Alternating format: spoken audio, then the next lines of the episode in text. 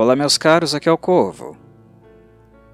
Na história da literatura de horror e ficção científica, nenhum outro trabalhou tanto com a temática infantil e de maneira, digamos, bem ousada, bem truculenta, realmente mórbida em alguns momentos, cruel em outros, mas em muitos momentos também sensível, tocante no que compete a infância e as suas dificuldades, uh, a infância real e não idealizada, o que há de belo e o que há de sofrido, difícil, complicado em ser criança, eu creio que nenhum outro autor tocou tanto no tema e tantas vezes, de maneira tão gráfica, tão explícita e também pontual, direto na ferida, como este sujeito aqui chamado Stephen King.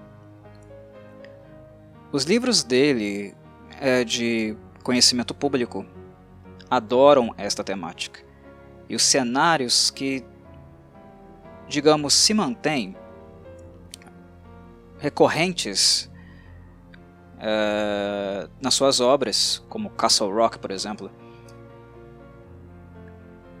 eles agregam uma parcela muito grande de personagens interessantes, diferentes, com muitas características específicas, mas as crianças elas também sempre se ressaltam de algum modo ou de outro.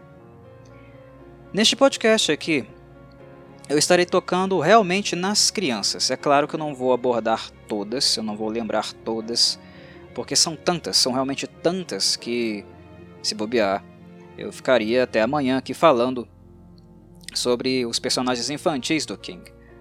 Então eu vou tocar apenas nas crianças e algumas que para mim são atrativas, me chamam a atenção, eu sempre lembro delas de algum modo, por alguma razão específica e pessoal.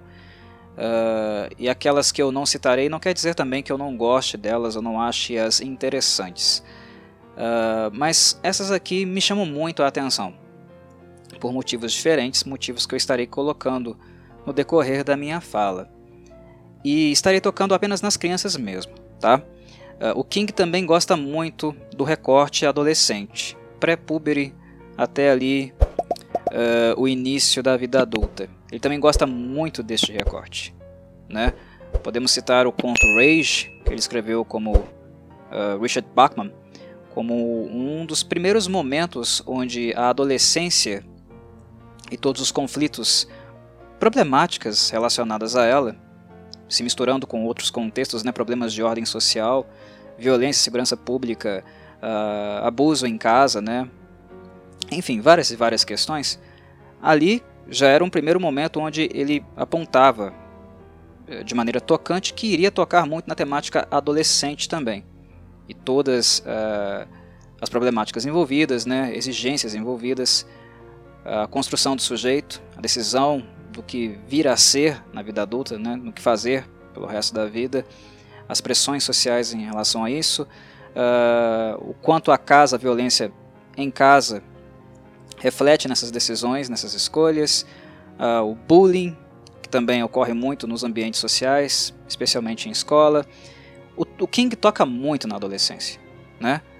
Rage, uh, Carrie, Christine, Uh, todos eles têm adolescentes emblemáticos, mas aqui eu estarei tocando nas crianças mesmo, porque de certo modo, mesmo que adolescentes seja uma versão um pouco mais rebuscada, né, com mais acesso à cognição abstrata, eles são um pouquinho mais rebuscados que as crianças, mas não deixam de ter, de certa forma, uma mentalidade ainda imatura, né, ainda infantil, uh, as crianças, por algum modo, para o senso comum, para aqueles que assistem e acompanham, ver uma criança sofrer é algo que choca muito. Né? Ver uma criança em uma situação difícil sendo abusada, ou sendo também o abusador, né? o algoz, quando uma criança se torna tão violentada a ponto dela refletir essa violência também nos outros, ser a referência dela e ela refletir isso nos outros, isso choca as pessoas. O que faz também do King, né, uh, em sua carreira, Lembrando que ele escreve né, há muito, muito tempo. Ele é um dos principais uh, escritores do horror e da ficção científica do século XX. A época também que ele escreveu essas coisas, isso era muito chocante. E na minha avaliação, na minha opinião, continua sendo até hoje. Livros, obras que permanecem ainda interessantes para pensarmos contextos atuais, porque violência, má desenvolvimento, precocidade, né, a forma como a infância nem sempre é aquela coisa linda e maravilhosa sem preocupações que muitos adultos pintam, isso não necessariamente acabou. Uh, são questões ainda para a contemporaneidade. Né? Uh, algumas pessoas acham que o King é um autor que é brutal com as crianças, que ele brutaliza as crianças, mas na verdade é o contrário. O King ele é crítico da brutalidade a qual as crianças são submetidas, enquanto os outros autores ficam é, mascarando, né, colocando as crianças em ambientes apenas saudáveis, cheios de fantasia, cores, pirlim pim pim. O King era o autor que esfregava na cara dos adultos que ser criança não é assim tão fácil. Que ser criança é, é uma fase da nossa vida, principalmente uma, uma fase de desenvolvimento, que nós estamos literalmente aprendendo a ser um ser humano, né? Um ser humano enquanto uh, ser social, uh, construindo a nossa identidade, é um processo onde ficam muitas feridas, muitas marcas, muitas cicatrizes. Os traumas infantis, pensando do ponto de vista psicológico, uh, eles têm um papel muito grande na formação da nossa personalidade também. E eles uh, ficam embaixo do tapete, mal resolvidos também até a fase adulta, para muitas pessoas que nunca resolvem de fato a, a origem, né? a gênese dos seus traumas. Isso marca muito, marca muito mesmo, tanto a vida de crianças e tem continuidade na vida adulta. Então é um tema muito difícil de ser tratado também, porque quando nós observamos crianças sendo retratadas em um contexto, né, uma forma de abordagem menos idealizada, claro, são obras adultas, né, não é, o King não é uma obra para criança ler, não é para você dar para seu filho de 5, 6 anos ler, 7. Eles não têm mentalidade, maturidade emocional ainda para poder faz, fazer essa leitura, né? É algo completamente é, maluco de se pensar. Mas enfim, são obras adultas, mas que retratam a infância com um olhar rebuscado, refinado e mais realista, crítico do que uh, crianças poderiam fazer, né? É uma análise da infância do ponto de vista adulto, é, do ponto de vista adulto, perdão, é, que é, é possível devido à maturidade, devido ao desenvolvimento cognitivo, maturacional, leitura do mundo, experiência que os adultos é, passaram, né, estiveram esse processo, mas também do ponto de vista de olhar para dentro de si, olhar para dentro da própria história e enxergar na sua própria história, nas suas lembranças, nas suas marcas, um pouco de você uh, nesses personagens que são retratados uh, nas obras do King. Alguns, uh, eles não são tão densos assim, a ponto de, nossa, enxergarmos muitos aspectos psicológicos inerentes a eles. Nem todos são assim, mas algumas crianças que passam por alguns apuros, tanto em termos de violência doméstica ou um acidente fatal que leva as mesmas ao óbito, mesmo em casos assim, como por exemplo o caso do Gage, que é um bebezinho que falece devido a um acidente ou um descuido, é um acidente, né, mas é um descuido também. Isso também reflete um pouco o cuidado que é necessário para pais terem com os filhos, né? A gente pode pensar, por exemplo, um pouco em negligência, e claro que lá em Pet Cemetery, que é a obra em questão, o King vai estar trabalhando também a questão do luto, né? da perda de, de uma criança, da dor profunda eh, que isso significa, e o que pais, né? mães desesperados seriam capazes de fazer para ter o seu filho de volta. Enfim, são questões bem densas, são questões bem é, sensíveis, que o King trabalha nas suas obras. E este é um ponto que me faz adorar, adorar assim de paixão a retratação da infância nas obras do King. Porque é uma retratação a qual, como ser humano, eu me sinto contemplado, eu me sinto respeitado. Né? A, a minha infância e a infância de milhões e milhões de pessoas, bilhões na verdade, bilhões. A infância de ninguém, meus caros, é, é como, como na Disney. A infância de ninguém é, é uma retratação de um filme Disney. Tem aquilo, tem aquelas cores, tem aquele lazer, tem aquela mágica, tem aquela criatividade. Mas ser um ser infanto, uh, uma criança, é, tem essas sombras, tem essas marcas, tem essas violências. O mundo é um lugar muito caloroso, que pode ser caloroso, gentil, uh, um lugar bom para se viver, mas ele também é um lugar difícil, um lugar dolorido.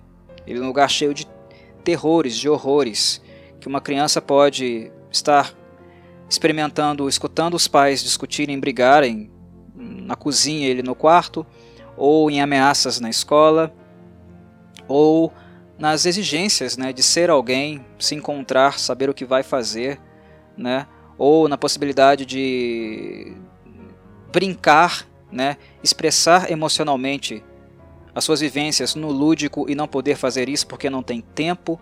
Enfim, são muitas questões. Né, muitas questões de grau negativo, né, pejorativo, que também estão presentes na infância. O King não deixa de mostrar isso, ele mostra o belo, mas ele mostra o feio, né, aquilo que nós não queremos ver e que para muitas pessoas elas ficaram ultrajadas, né, uh, da mesma maneira. É a mesma régua. Ele não exagera o belo, ele também não exagera o cruel. Ele apenas retrata. Não sou eu que crio isso. Eu estou apenas retratando, eu estou apenas contando.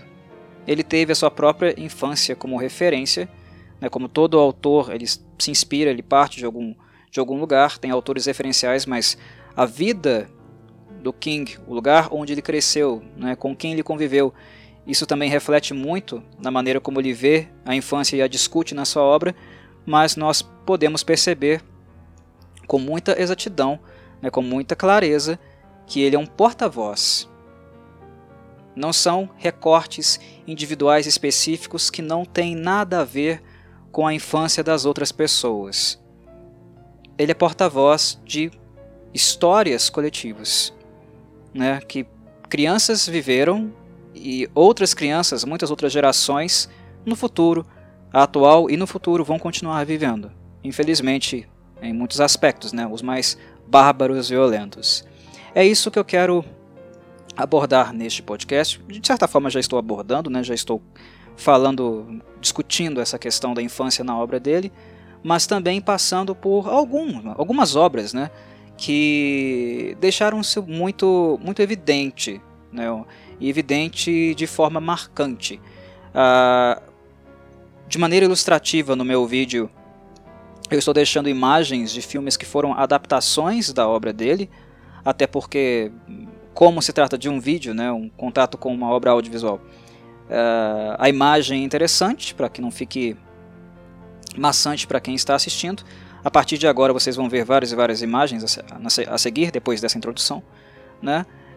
Enfim, são imagens ilustrativas de personagens dele adaptados para o cinema. E no caso alguns, né, casos particulares especiais, personagens que foram feitos para o cinema, né? como por exemplo a, a Anne de Rose Red, foi feito para o cinema, é, para TV no caso. Né? Foi lançado como filme depois, teve lá o VHS na época dele, era uma minissérie grande, né? Uh, mas enfim, foi feito para TV, escrito para TV. King também escreve uh, nesse sentido, né? trabalhava também nesse sentido, escrevendo especialmente para TV. Mas enfim, são imagens ilustrativas. A partir de agora, depois dessa introdução, vocês vão passar a vê-las aí no vídeo estarei passando por alguns personagens que me lembro e sempre, vez ou outra, eles retornam uh, para os meus pensamentos. Vamos lá? O primeiro personagem é previsível, né? Quando pensamos em termos de aclamação, uh, o quanto uma obra do King contém uma criança e ao mesmo tempo é muito macabra foi aclamada, inclusive ajudada muito pelo cinema por causa da do, do senso artístico da fotografia do Stanley Kubrick, né? Por mais que o Stephen King não tenha gostado do filme do Kubrick, o filme dele é belíssimo, é o belo e o bizarro no mesmo lugar, feitos com uma estética muito marcante, né? Muito interessante, um filme muito colorido. É claro, The Shining uh, é um destaque e seria naturalmente aqui uh, a minha primeira escolha para comentar um personagem infantil. Na verdade, personagens infantis, né? Porque nós temos o Danny Torrance, o nosso iluminado, uh, que tem uma, uma infância completamente horrível, porque além de ter o dom de enxergar espíritos, The Shining também é sobre um drama familiar, né? É sobre violência familiar. O Jack é um pai abusador um pai que abusa não apenas fisicamente da criança, mas também da esposa e, claro, psicologicamente também. Né? Eu acho que isso é muito evidente para quem lê The Shining ou assiste o filme do Kubrick. Está lá. O Jack é uma figura abusiva. Então são dois âmbitos. Né? Uh, o fato dele ser um iluminado, dele ter contato com o outro mundo e, no caso, espíritos que morreram em situações terríveis, horríveis, né? Que tem na morte, na vida após a morte, uma continuidade do tormento que eles passaram, sentiram no momento da morte, né, no momento de descolamento da vida, como também lidar com os traumas, com o pai dele, que é uma figura muito abusiva, que está a ponto de explodir dentro do Overlook Hotel. Uh, isso, de fato, acaba acontecendo, né? usando um pouco o conceito de febre da cabana. Mas nós não temos apenas o Danny nesse filme, ou no livro, nós temos também as gêmeas. As gêmeas, as crianças que foram brutalmente massacradas uh, pelo pai delas, amachadadas. Inclusive, no caso do filme do Stanley Kubrick, como ele retrata as meninas, ele retrata de uma forma muito, muito visceral.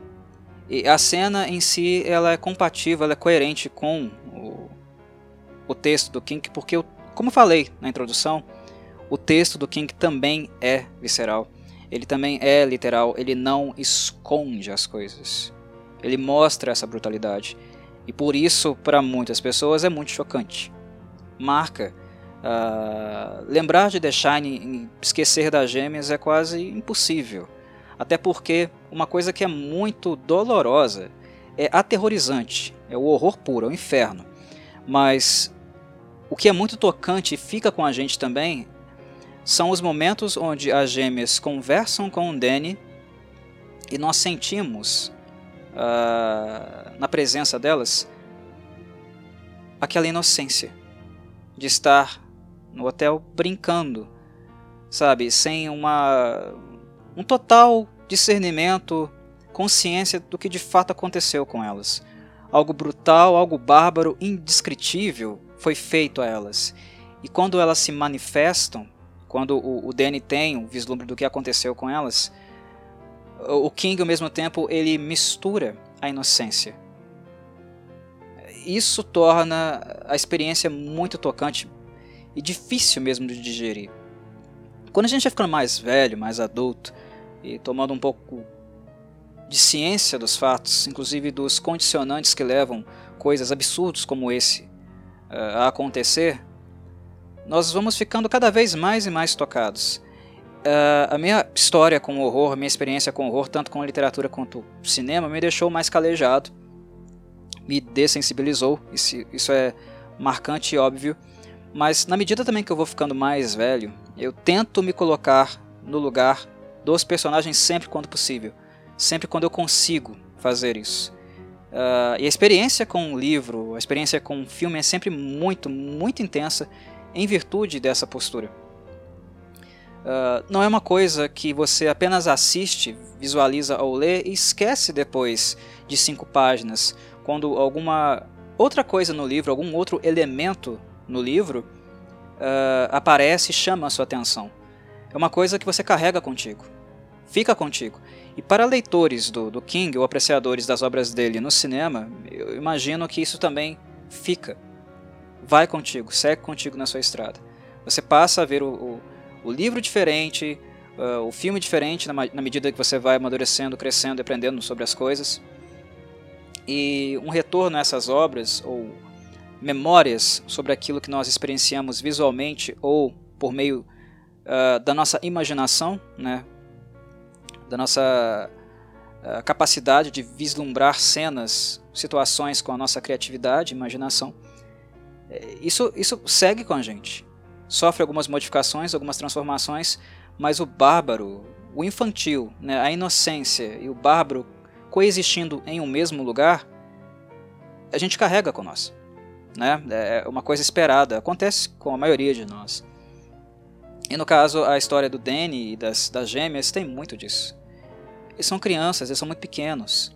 E as coisas que eles tiveram que experienciar, fatais para alguns, não para outros, são coisas que eles vão carregar para o resto da vida. São coisas indeléveis. As gêmeas elas faleceram, mas até depois da morte, na suposta vida após a morte, uma vida talvez eterna, né, para sempre um espírito, é para sempre também carregar a marca da mutilação. É o misto da inocência, é, da pouca ciência do que de fato acontece com, com, com as mesmas e a marca da brutalidade daquilo que o Overlook uh, causou a elas. No caso do Danny, é, também é assim. A experiência que ele teve na infância, tanto do ponto de vista sobrenatural quanto com o pai, no contexto familiar, ele nunca vai esquecer. É uma cicatriz, uma marca que ele vai levar, vai levar para o resto da vida. Isso, não, isso, isso é indelével, não tem como apagar. O máximo que ele pode fazer é aprender a viver com isso. Né? Uh, quando o King escreve Doctor Sleep, ele nos apresenta um Danny né, já amadurecido, nós percebemos também os efeitos colaterais que isso teve na mãe dele, né, na Wendy. Então imaginem uh, essa criança depois do Overlook, depois do que aconteceu lá dentro do ponto de vista sobrenatural, do que aconteceu antes em casa e lá dentro, no que diz respeito ao pai e os abusos dele, e depois tendo que lidar com uma mãe que foi mentalmente, né, emocionalmente definhando, em virtude das marcas que foram deixadas nela, físicas e espirituais, dentro desse hotel. É, é infância, meus caros. Isso é infância também, isso é parte da infância também. A gente pode ver um Danny Torrance, ou encontrar um Danny Torrance, ler sobre um Danny Torrance em muitos lugares. Entendem? E é exatamente esse o movimento do King. Ele traz para dentro da sua obra infância Infância também isso aqui, infelizmente. Gage. Ah. Falar sobre o Gage para mim é sempre algo que eu faço com muito, muito pesar. O filme, a adaptação cinematográfica de Pet Cemetery, eh, não condiz com o livro. O livro é muito, muito melhor. Eu não acho Pet Cemetery assim, um grande filme, embora ele seja muito lembrado, né? Como um dos clássicos, digamos assim, da sua geração. É um filme médio para ruim. Ele não é, uma, não é uma boa adaptação, de fato, do livro do King. O, livro do King tem muito mais camadas. Mas, tanto lendo quanto assistindo, esquecer é impossível. É impossível. E até trazer à tona de novo o Gage, de algum modo, para mim é muito pesaroso. É muito triste a cena.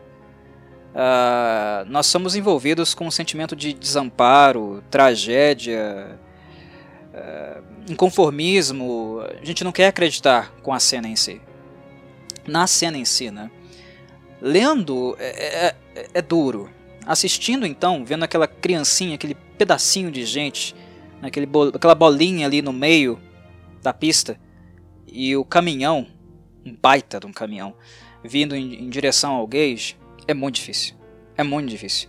O filme pode ser a, tranqueira que for, ele pode não ser digno do livro que ele se propôs a adaptar, e não é mesmo.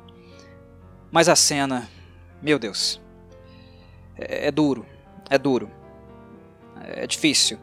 E tentem se colocar, principalmente no lugar das pessoas que são pais e mães. Do que significa isso, da perda, da culpa que eles sentem com o que aconteceu. E o King, ele é muito brutal, ele é muito cruel aqui. É um caminhão, meus caros, é um caminhão uma coisa que pesa toneladas e o Gage é aquela coisinha, aquele toquinho de gente parado ali no meio da estrada que correu em direção à rodovia para pegar o seu brinquedo. É, é, duro, é duro, é difícil, é, é difícil de, de, digerir. Na verdade, para mim não tem como digerir. É, o Gage, para mim, na minha história como leitor e cinéfilo, é uma coisa que eu li, que eu assisti e está entalado na minha garganta. Eu acho que nunca vai sair. É difícil. Mas aqui o King, ele está uh, espelhando o quê? Histórias reais. Vidas. Quantas e quantas pessoas não moram em beira de estrada? Quantas pessoas, pais e mães, famílias foram destruídas porque uma criança correu para a estrada e foi atropelada? E o King usa o caminhão porque a rota principal de um caminhão de carga é a rodovia. É o lugar deles. Mas também para, eu acho que para dar uma ênfase, um acento muito grande no impacto, na perda, no absurdo, na crueldade do acidente, do acontecimento. Né? E também da displicência no caso dos pais. É duro, é duro. Não dá para apontar o dedo para a família, porque ao mesmo tempo nós tentamos ser simpáticos com os mesmos, mas ao mesmo tempo fica na nossa mente, né, um peso no nosso ombro. Caramba, eu devia ter vigiado a criança. Foi negligência. É uma ambiguidade que caminha com a gente o tempo, tempo inteiro. Quando a gente mergulha de fato em Pet Cemetery, a gente segue uh, sentindo na pele o que esses pais sentem. É difícil não sentir na alma o peso uh, do que aconteceu no espírito deles. O quanto os marca a culpa, a ponto de, em, no caso, né, tendo conhecimento do que o cemitério de fato causava uh, aqueles que eram enterrados lá, né, uh, a princípio animais, o desespero, a, a dor, o que leva um pai ciente dos aspectos malignos do, daquele solo ainda enterrar uma criança, um bebezinho ali. O Gage, ele marca muito, ele impacta muito as pessoas porque ele é um bebê diabólico, maligno, que ele é, é aquela imagem, né, de criança inocente, né, sensível, livre do mal, livre da corrupção. Choca muitas pessoas quando o Gage volta e volta do modo como ele volta. Ler é muito duro, assistir isso também é duro. É um bebê. Né? É, é diferente você ver um adulto perverso e um bebê perverso. É, é, é duro, mexe com a gente, principalmente levando-se em consideração que é mais uma camada de dor, de desgraça, né? mais uma calamidade na vida daquela família. Cage é, é, é, é indescritível, é inominável. Eu não consigo me expressar perfeitamente tudo o que eu quero sempre quando eu estou falando do Gage. Mas mesmo com o Gage completamente corrompido do final, para mim não é não existe nada pior do que a cena da fatalidade, a cena que leva uh, o bebê ao falecimento porque ela espelha, ela ilustra várias histórias da vida real. Tad, de Cujo. A premissa de mãe fazendo o possível e impossível para salvar a sua criança, seu filho, uh, ela é muito comum, ela não é extremamente original, né? Uh, mas um filme com ataque animal Ah, como Cúdio e o livro que o inspirou, traz imagens bem chocantes também. Principalmente levando-se em consideração que o Tad ele é uma criança muito, muito sensível. Ele precisa de cuidados especiais. Ele não pode fazer qualquer coisa, né? Ele não pode estar exposto a qualquer coisa. Uh, e querendo ou não, a dona é uma mãe que cuida muito dele, né? Uma mãe, uma mãe que tem atenção em relação a ele e que no filme, dentro de um carro, a maior parte do tempo, né, dentro de um carro, ela é exposta a um, um grau de estresse emocional tão grande, de ameaça tão grande, porque o cachorro, o Cujo, ele vira um demônio. A raiva que ele contrai faz com que o cão vire o bicho. Aqui, claro, né? No sentido figurado. Porque bicho ele é, é um animal. Mas o bicho é um bicho de chifres, asas, baforada. Ele vira um demônio. É incrível como o cachorro, ele ele é uma força da natureza insens incessante. Ele é uma cólera absurda que a gente só pode imaginar mesmo na manifestação de algo como a raiva e em níveis extremos. Até porque aqui eu acho que o King ele exacerba um pouco também, para criar tensão, para deixar a dona desesperada e para que nós acompanhamos, acompanhemos também, perdão, uh, a criança sofrendo. Ela é muito sensível. O Tad é muito sensível. É um desespero. O cão está lá fora, eu estou aqui dentro com meu filho. Só que meu filho não pode ficar aqui. Mesmo que eu mantenha essa porta fechada, mesmo que aqui dentro nós estejamos seguros e aquele maldito cachorro não possa nos atacar, se o meu filho ficar aqui, ele vai morrer. A saúde dele não permite que ele fique aqui muito tempo. Eu preciso sair daqui. O que, que eu vou fazer? Tem um monstro lá fora. E o que nós vemos aqui é uma mãe sofrendo com uma criança. Mas nós vemos também a infância né, de muitas crianças, que é uma infância doente. Tem muita criança que não pode sair para brincar, tem limitações é, físicas, né, de ordem fisiológica, tem patologias que impedem é, que elas tenham uma, uma infância normal como qualquer outra criança que sai para brincar é, com os colegas, pode correr, se sujar à vontade, né, que cai, se arrebenta e no dia seguinte já está novinho em folha de novo. Com ferimento cicatrizado, tudo bonitinho, nem esquece do susto. Na verdade, até esquece do, do susto, né? É uma, uma situação muito diferente. Uh, isso me, honestamente me sensibiliza também. Porque a gente tende a pensar que a infância é perfeita, é um, um, momento assim pleno na vida de todo mundo, né? Que criança está no seu momento mais pleno da saúde, que pode comer o que quer, beber o que quer, uh, que se machuca vai se recuperar rápido. E não, esse não é o recorte da infância. É o recorte de uma infância, entre aspas, normal para aquilo que se espera né, de um estado fisiológico da nossa espécie. De saúde plena, de desenvolvimento, de energia muito grande. Mas não, não é a realidade de todo mundo. Não é todas as realidades. Ver, assistir, ler Cujo me faz pensar nessas infâncias também, entendem? E de situações, de momentos onde crianças, por exemplo, asmáticas, né? Uh, é só um exemplo. Asmáticas ou com algum tipo de reumatismo, uh, crianças adoentadas.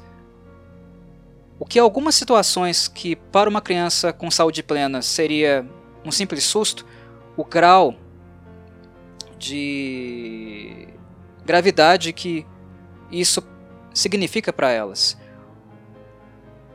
Cúdio me faz pensar essas coisas.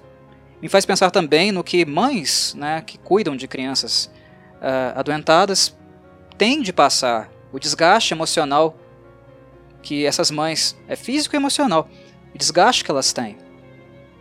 É ser empático, entende? É, é se colocar no lugar delas, pensar nesses aspectos. Infância é isso também. Muitas crianças morrem subitamente. Isso acontece também. Né? O nosso corpo está em formação. Ele não consegue se proteger em relação a tudo, o que torna a vacinação, inclusive, né, muito importante. Tragédias acontecem. Elas acontecem com frequência. Também na infância. Né? E, situa e situações onde crianças são expostas a perigos uh, de ordem maior também são reais. Na minha infância, por exemplo, eu já fui perseguido por um cachorro, voltando da escola. Ele correu atrás de mim, fiz nada. Ele correu atrás de mim. Eu não sabia pular muro. Naquele dia eu aprendi. Eu pulei o muro de uma casa. Não me, não me interessava de quem que era a casa, eu pulei. Eu vi uma besta selvagem correndo atrás de mim. Eu não fiz nada, ele me olhou, não gostou, e ele veio atrás. Quantas e quantas não são as histórias similares à minha? Não iguais, mas similares. Com o predador, uma situação de risco, de perigo. O cachorro, quando ele vem te morder, ele não te, não te dá uma mordidinha na canela, não. Estou falando daquele cachorro que ele está vindo em direção a você para te estraçalhar. É disso que eu estou falando. Você corre mais do que normalmente você achava que corria. Você pula muro quando você não sabe pular. É isso aí. São momentos infantis também. Momentos que muitas crianças tiveram. Com, com cães, sei lá, com serpentes. Né? Crianças, por exemplo, na zona rural estão mais expostas no caso com animais, né, a perigos maiores do que normalmente a gente tem. Embora ambientes urbanos e a sujeira deles também né, deixa margem para escorpiões, coisas do tipo. Enfim, eu acho que eu fiz aqui o meu ponto. É recorte, novamente, recorte de infância. Cujo. Não existiu na minha vida, mas um cão com traços do Cujo existiu. Felizmente, eu tinha saúde. Felizmente, eu sempre tive saúde plena para poder correr e me safar de um de um aperto desse. E as crianças que não têm? eu penso nelas, sabe? Eu penso nelas. No cuidado, no zelo, na preocupação também dos pais. Ah, o que é necessário se ter com crianças assim. Enfim, Cujo me faz pensar sobre isso. Me faz pensar em vida. O Losers Club, de It. Aqui nós temos várias e várias infâncias, né? Muitas infâncias. E dramas sendo compartilhados. As crianças se enxergam em um problema comum, em um pesadelo comum, que é o Pennywise, mas cada uma tem a sua própria cruz. A Beverly com um pai abusivo né? Inclusive do ponto de vista sexual. Uh, coisa que inclusive gera nela, por exemplo, uh, um estigma social, porque todo mundo enxerga a menina como prostituta, né, como vadia, quando na verdade o abusador é o pai dela, típico, né? Apontar o dedo para a vítima, não para o agressor. Continua acontecendo até hoje, né? Não é algo superado, não. A gente vê, inclusive, muitas pessoas fazendo isso na rede social. Uh, mas a Beverly é só, é só um exemplo. Nós temos muitos outros.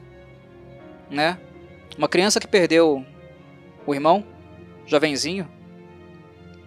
Um, um próprio Gage, né? Dentro da história do arcabouço de It. O luto dessa criança. Um hipocondríaco, que na verdade a mãe, né, é que o faz de depositório das suas uh, ansiedades, né, dos seus traumas. Ele é um depósito dos problemas mentais da mãe. Um garoto negro e a questão do racismo que ele sofre. Coisas as quais adultos, as famílias produzem, o ambiente social produz, violências do dia a dia, violências do cotidiano, que o Pennywise apenas usa como argamassa dos seus pesadelos dos pesadelos que ele usa contra essas crianças. Mas isso aqui é real. Isso aqui são elementos da realidade.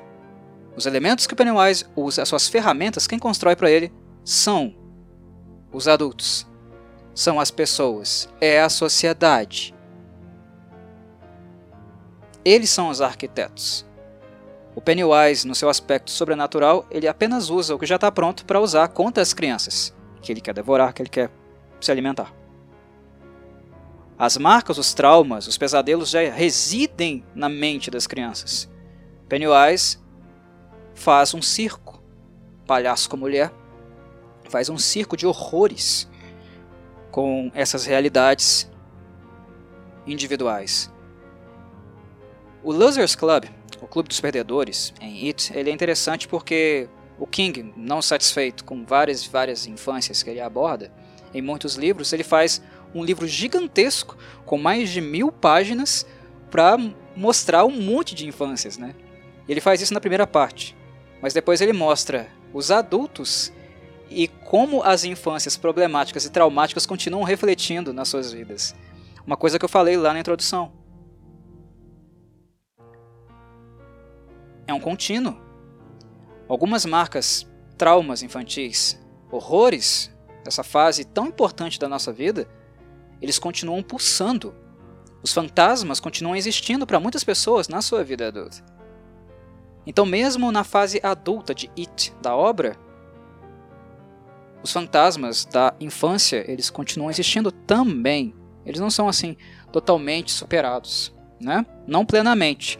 É claro que eles são ressignificados, alguns outros elementos se somam, mas ainda há, há vestígios. Algumas coisas ficam, algumas marcas ficam, elas são muito difíceis de serem plenamente fechadas, cicatrizadas. E mesmo assim, cicatriz é cicatriz. Não é o tecido novo, pleno, bonitinho como era mais. Eu digo isso tanto do ponto de vista físico quanto do espiritual. O King faz uma coletânea de infâncias. E talvez por isso o a obra It seja tão potente, tão forte. É, para a maioria dos leitores dele, inclusive para mim, é, é uma das melhores obras dele. Grande, volumosa, mas que você devora assim, sabe, em pouco tempo. É um livro de mais de mil páginas que você lê rindo. Entre aspas, né?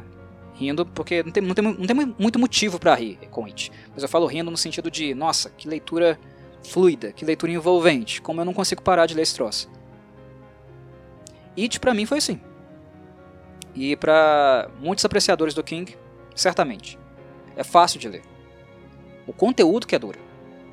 O conteúdo que reflete vários e vários momentos da nossa própria infância e da nossa própria vida adulta, daquilo que a gente carregou para a vida adulta e que não cicatrizou. A gente olha os personagens e lembra de nós. Eles lembram a nossa própria infância, com os nossos as nossas próprias questões, uh, o que a gente viveu, com outras crianças e com a nossa própria família. Né? Famílias perfeitas não existem, tá? É quase impossível você não ter família e não ter problemas. Né? Às vezes a questão não é diretamente com a criança. O alvo não é a criança. Mas famílias brigam e os ressentimentos, né? Tudo aquilo que é ruim, que, o que é sujo, acaba sujando também a biografia da criança. Alienação, é, pais fazendo com que a criança crie um conceito que às vezes não é o, real, o conceito real de um parente ou sei lá de um pai, uma mãe, né, mente, manipula, faz com que a criança odeie outras pessoas do próprio ciclo familiar, enfim, famílias deixam marcas. Não existe família perfeita. Não existe família que não briga, que não traga algum tipo de sentimento de, de dor para as, as nossas histórias e biografias. Não existe família assim. Não existe. E It reflete tantas versões de tantas infâncias, inclusive com diversidade, né? De gênero, de etnia, uh, temas tão distintos, tão amplos, que é fundamental para sentir infância, para encontrar infância, para ter uma visão crítica de infância, ler It. It é muito importante, extremamente recomendado. O próximo exemplo pode não ser tão emblemático como os anteriores, mas eu sempre pensei que Isaac e Malachi, os dois principais porta-vozes desse secto, dessa seita infantil assassina, homicida, que nós encontramos em Children of the Corn, um pequeno conto do King, no Brasil conhecido como Colheita Maldita. Eu sempre achei que esses dois moleques aqui, eles sempre foram úteis, emblemáticos, para que nós pudéssemos enxergar os adultos. Porque é bem isso. O Isaac e o Malakai, em outras palavras, refletem dois tipos de adultos. os odiosos, os intolerantes, no caso, principalmente o Malakai, pessoas com sede de sangue, de vingança, com ressentimento, querendo que as outras pessoas paguem uh, por todo o mal que aconteceu com ele, né, ou uh, pelas frustrações em virtude das coisas que ele não conseguiu realizar. O Malakai ele me, me transmite essa mensagem, ele me deixa esse sentimento de ser o adulto odioso, né, com claros traços de fascismo puro. E o Isaac, o fundamentalista religioso. Aquele que é completamente bitolado, desconectado da realidade e tão apegado aos seus dogmas que não interessa a realidade. Se a realidade não é compatível, se ela não está de acordo com aquilo que ele acredita e prega, esse fundamentalista persegue essa realidade, aqueles que a compõem, persegue também no sentido do homicídio, do assassinato. É o fundamentalista religioso. Ele coloca o seu dogma, a sua fé, uh, como instrumento de opressão, instrumento de alienação, para arrebatar as pessoas também uh, mais sujeitas né, a cair por desespero, por ignorância, em toda a eloquência, a sedução que ele tem. Normalmente, esses líderes religiosos fundamentalistas, eles seduzem. Eles seduzem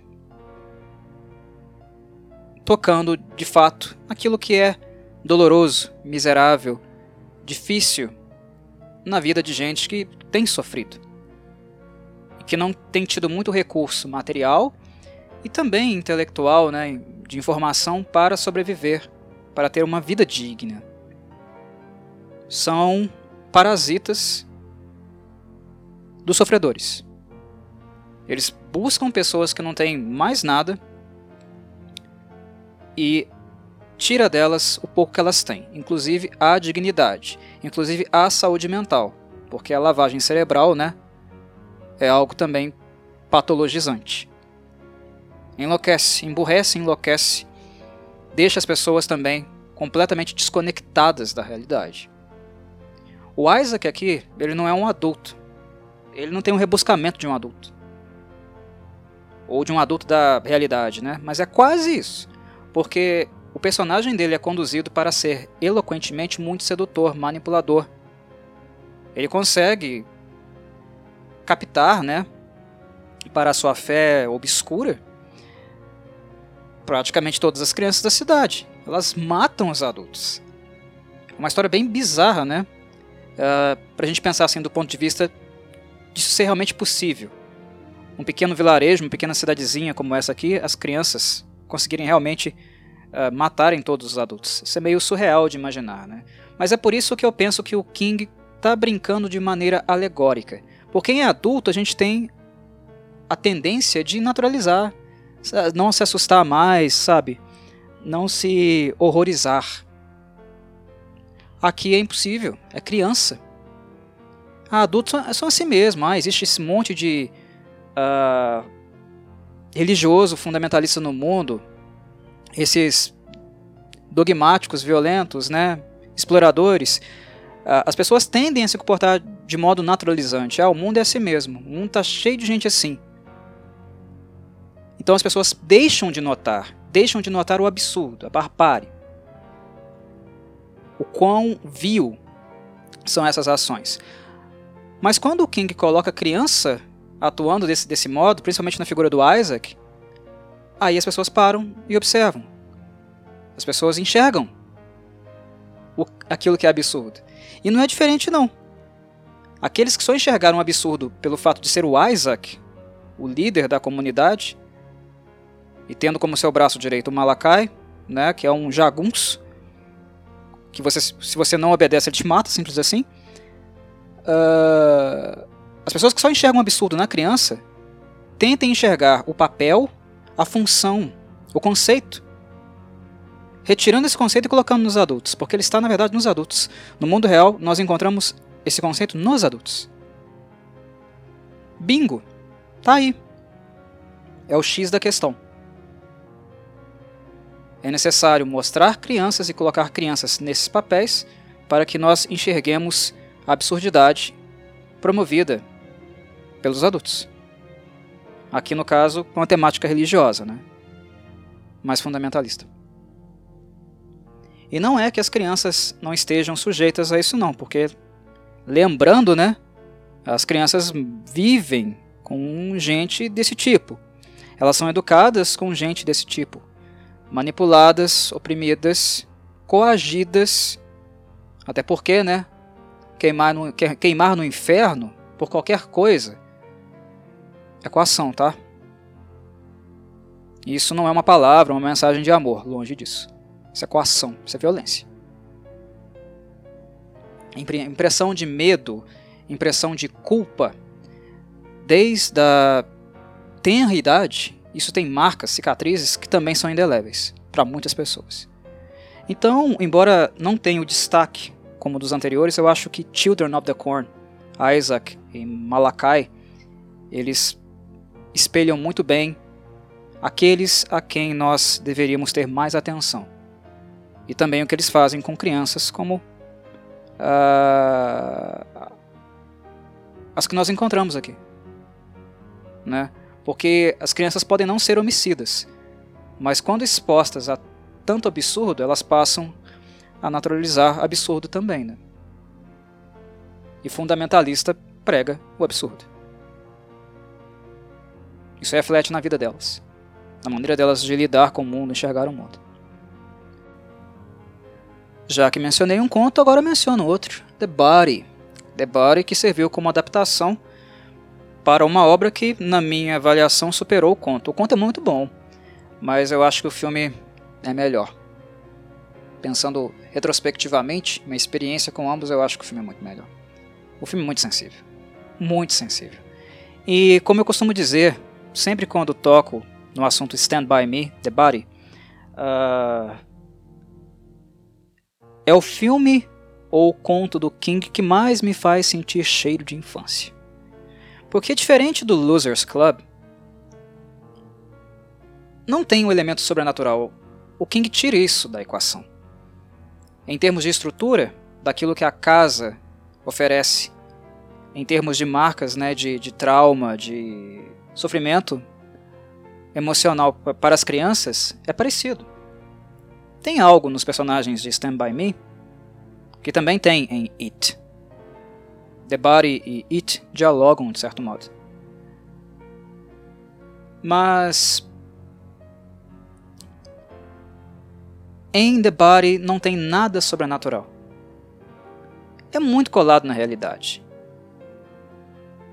E o que eu acho interessante é que a realidade em si, o cotidiano em si de crianças que de alguma forma estão tendo problemas em casa, né, um pai abusivo ou familiares que simplesmente ignoraram o filho mais novo, né, a criança que precisa de, atenção por causa de um luto muito forte pelo filho mais velho que morreu, ou o filho que ninguém dá atenção porque todo mundo acha que ele é um bobalhão, inclusive um irmão mais velho, né, é bastante agressivo com ele.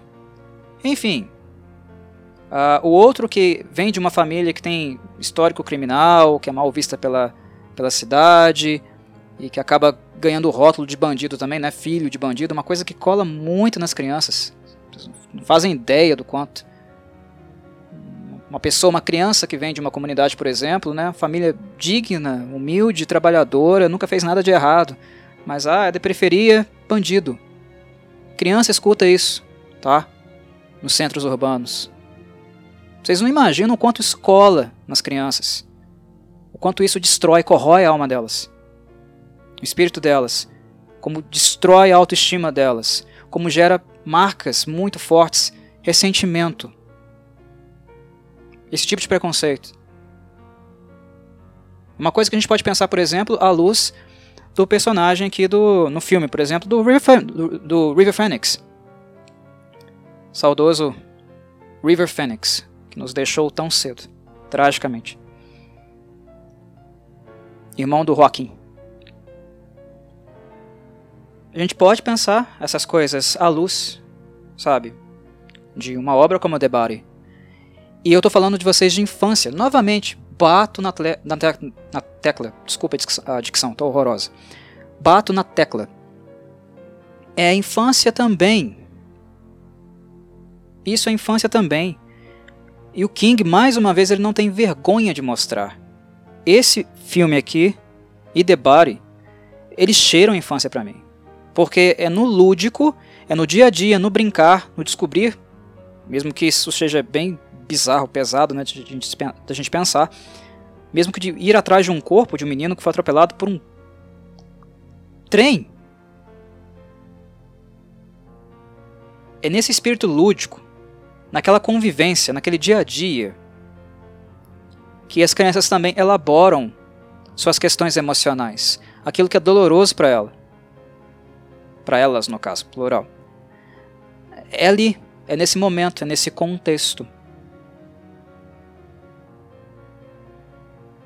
É no brincar. Quantas vezes no brincar não elaboramos os nossos sentimentos? Podemos não lembrar, mas o fizemos.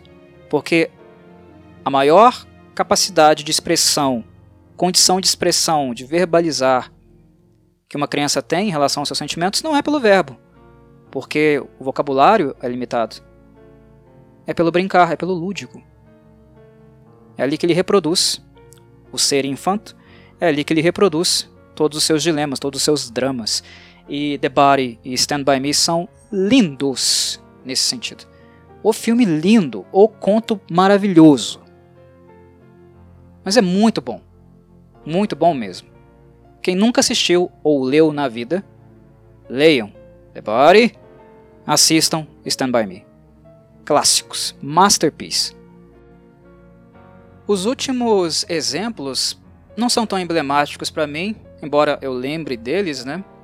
Queira mencioná-los aqui, mas eu serei um pouco mais breve porque eu não acho que eles sejam tão assim profundos como os anteriores. Não tenham tantas camadas assim.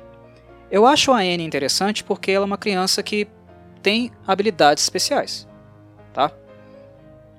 Uh, ela é uma menininha que tem habilidades telecinéticas absurdas. Ela consegue fazer pedras caírem do céu, sabe-se lá como.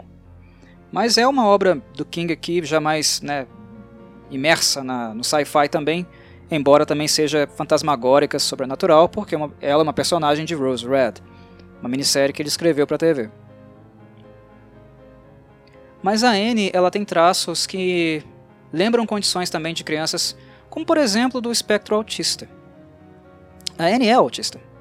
A gente olha para ela, né, quando a gente estuda a personagem, vê o comportamento, ela é autista como lidar com uma criança autista. Né? Como, como é que é o dia a dia? Há muito preconceito, há muita fantasia em relação a isso. Infelizmente, a sociedade, a população ainda não está educada para entender de fato do que se trata o espectro autismo.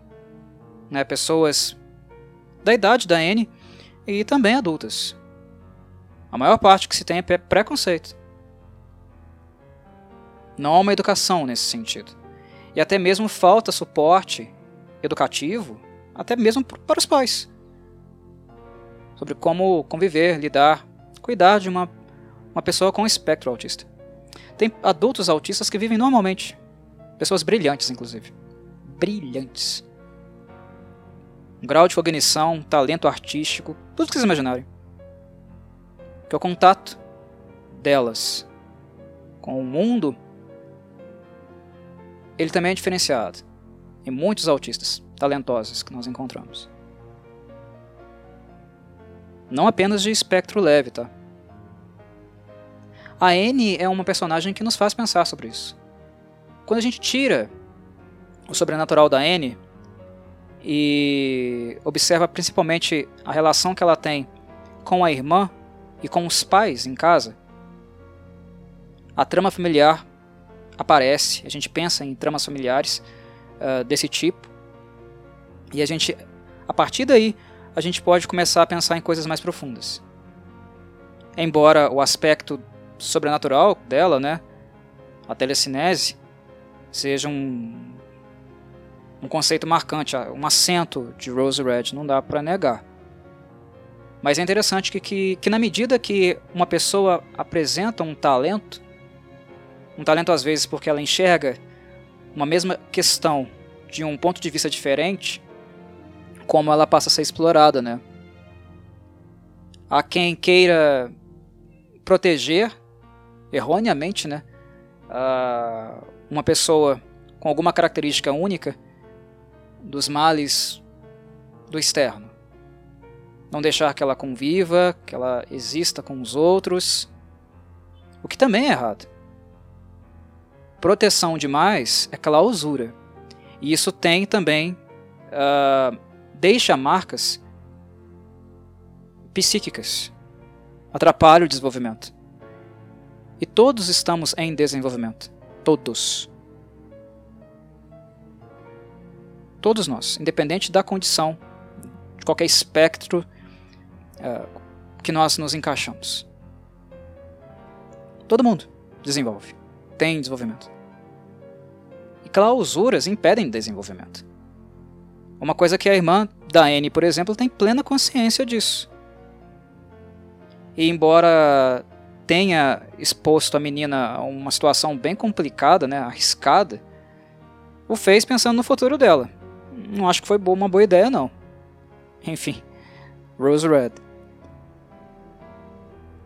Mas uh, tem esse elemento da clausura e ao mesmo tempo também, quando uma pessoa, por ver uma coisa por um espectro único, é abusada, é explorada de alguma forma. E aqui a Anne está sendo por uma professora paranormal e também pela própria Rose Red, que quer se alimentar dela para acordar a casa, que é mais um amálgama, né, um receptáculo um templo de almas condenadas, perdidas, corrompidas. Exploração. Há casos e casos, infinitos casos de gente que foi explorada por alguma razão, por ter uma visão diferencial, mas ao mesmo tempo serem pessoas que não tinham necessariamente ainda a capacidade de se defenderem sozinhas. A Anne não tem, mesmo com o talento dela, né? Ah, curva, ela vai jogar um meteoro na sua cabeça. Joga, mas isso não é defesa. Isso só tenta contra ela. Sendo quem ela é, com todos os rótulos e estigmas que são colados nela, as pessoas podem fazer um mutirão e tentar matar a menina. Isso não é uma resposta assertiva. Entendem? Educar a N, conscientizar a N nesse sentido é um processo que está em desenvolvimento ainda. Ela já é muito melhor, uh, muito mais madura né, do que aquela N que nós encontramos logo no início da minissérie. A menininha, né? Da vizinha lá, do cachorro, se eu não me engano, né? Que avançou na N e a N destruiu o cachorro e a casa inteira da vizinha. Uh, ela não é mais aquela criança. Ela amadureceu. É importante perceber esse desenvolvimento também, como eu falei, independente do espectro, independente da nossa, da nossa condição, de quem nós somos, nós continuamos desenvolvendo. Mas a Anne ainda é uma criança. Ela é muito jovem. Ela ainda tem inocência, ingenuidade, e a gente percebe nela, mesmo ela sendo uma Jean Grey, né, do X-Men, uma Fênix do, do X-Men, só que na versão Stephen King. É uma criança ainda. É um personagem interessante. Uh, eu nunca li o roteiro do, do King sem ter assistido a série. Mas uma hora eu vou procurar para talvez me atentar uh, mais ao texto da Anne, características dela, para quem sabe no futuro aprofundar essa questão. Por curiosidade mesmo, não que eu venha postar alguma coisa aqui, apenas por curiosidade. Ela é interessante. É uma, uma personagem escondida, porque está numa minissérie de TV, mas é interessante também. Não tão profunda como os anteriores, mas bem interessante. Por fim, nós temos o Billy Hopkins, que é um personagem que aparece rapidamente né, na introdução de Creepshow e no fim, Creepshow, para quem não sabe, é uma antologia de horror cinematográfica. É um filme dividido em trechos, né? Uh, são histórias diferentes de horror, onde a apresentação em si é, abre-se com, com um pai abusivo, figura muito recorrente né, nas obras do King, um pai abusivo, um opressor uh, o qual intimida bastante a mãe, né? Mas também corrige o filho uh, pedagogicamente do modo violento, bruto, porque ele bate no moleque, né? Porque o moleque está lendo revistinhas HQs de horror. E, na verdade, o Billy, ele revistinhas de horror como forma de tentar elaborar toda essa violência que ele sofre dentro de casa, né? Que ele é bastante oprimido. É, é, é quando o Tom Atkins, que é o, o, o ator que faz a figura do pai, bate na criança no início do filme, nós vemos os dedos dele marcados no rosto do moleque. Foi uma baita pancada. Esse nível de abuso físico, castigo físico que o Billy Hopkins sofre em casa. E o que ele procura uh, em Creepshow, nas revistinhas de horror, de forma a elaborar isso, né? É violência mesmo. Algo que reflita um pouco a sua realidade e que faça com que ele uh, descarregue né, toda a energia emocional dele de algum modo em um objeto, uma obra, uma coisa que ajude ele a elaborar uh, o ambiente familiar abusivo que ele vive. Mas como é uma obra de horror e Creepshow visa finais não muito positivos, né? Creepshow é assim. Os contos são de horror, mas compromisso com o final feliz, vocês estão lendo a coisa errada. Para quem conhece Creepshow, é, já sabe disso. Creepshow não tem final feliz. É estranho final feliz em Creepshow. Não funciona. Não é para isso que se presta as revistinhas. O filme, inclusive, foi uma forma de divulgar, né, de fazer marketing direto das revistinhas para vender depois.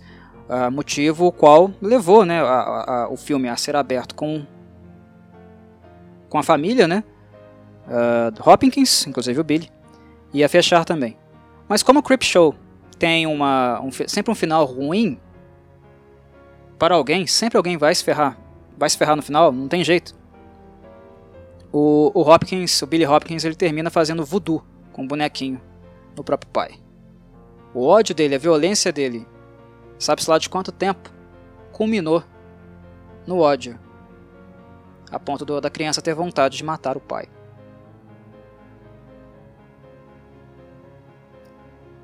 De novo, meus caros, a infância. Não é a infância que a gente quer ver, necessariamente. Para muitas pessoas é a infância que a gente quer esquecer.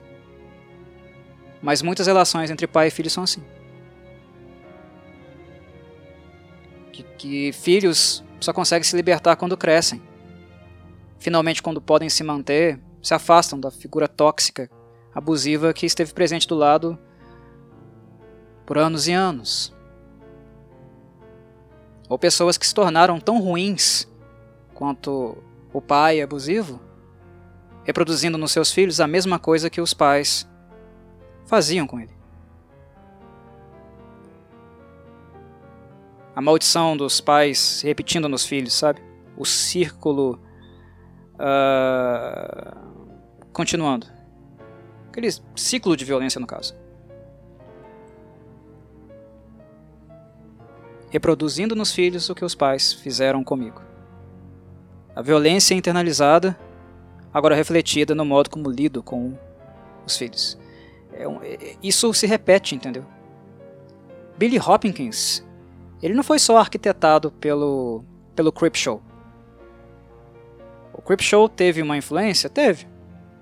A ideia do, do filme não é mascarar isso, né? Que a exposição à violência, que o pai inclusive queria coibir, batendo. Ah, quero coibir de você a revistinha de violência. Como é que eu faço isso? Batendo em você. Te enchendo de porrada. Nossa. Muito consciente, né? Queria afastar os filhos da violência gráfica, que não é pra idade deles mesmo, mas enchendo eles de porrada. Uhum. Que beleza. Que mente consciente, né? Que gênio da pedagogia. Tô sendo irônico, tá, pessoal? pra quem não percebeu.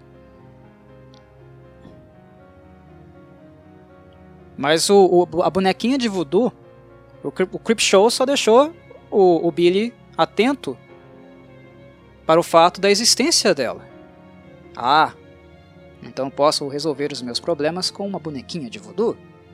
Isso o Creepshow trouxe para a equação. Mas o que levou o Billy a chegar nessa equação, nesse desejo de se ver livre do pai? O próprio pai. É o modo como o pai lidava com ele. O modo como ele o educava. Na porrada.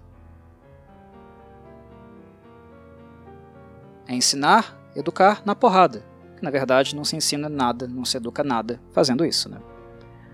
Qualquer pedagogo que vocês lerem, encontrarem por aí, lhes dirá isso. Enfim. Mas já tá bom. O podcast ele ficou bastante longo, até mais longo do que eu imaginei. E eu acho que deu para discutir coisas bastante interessantes acerca da infância e o modo como ela é retratada nas obras do King.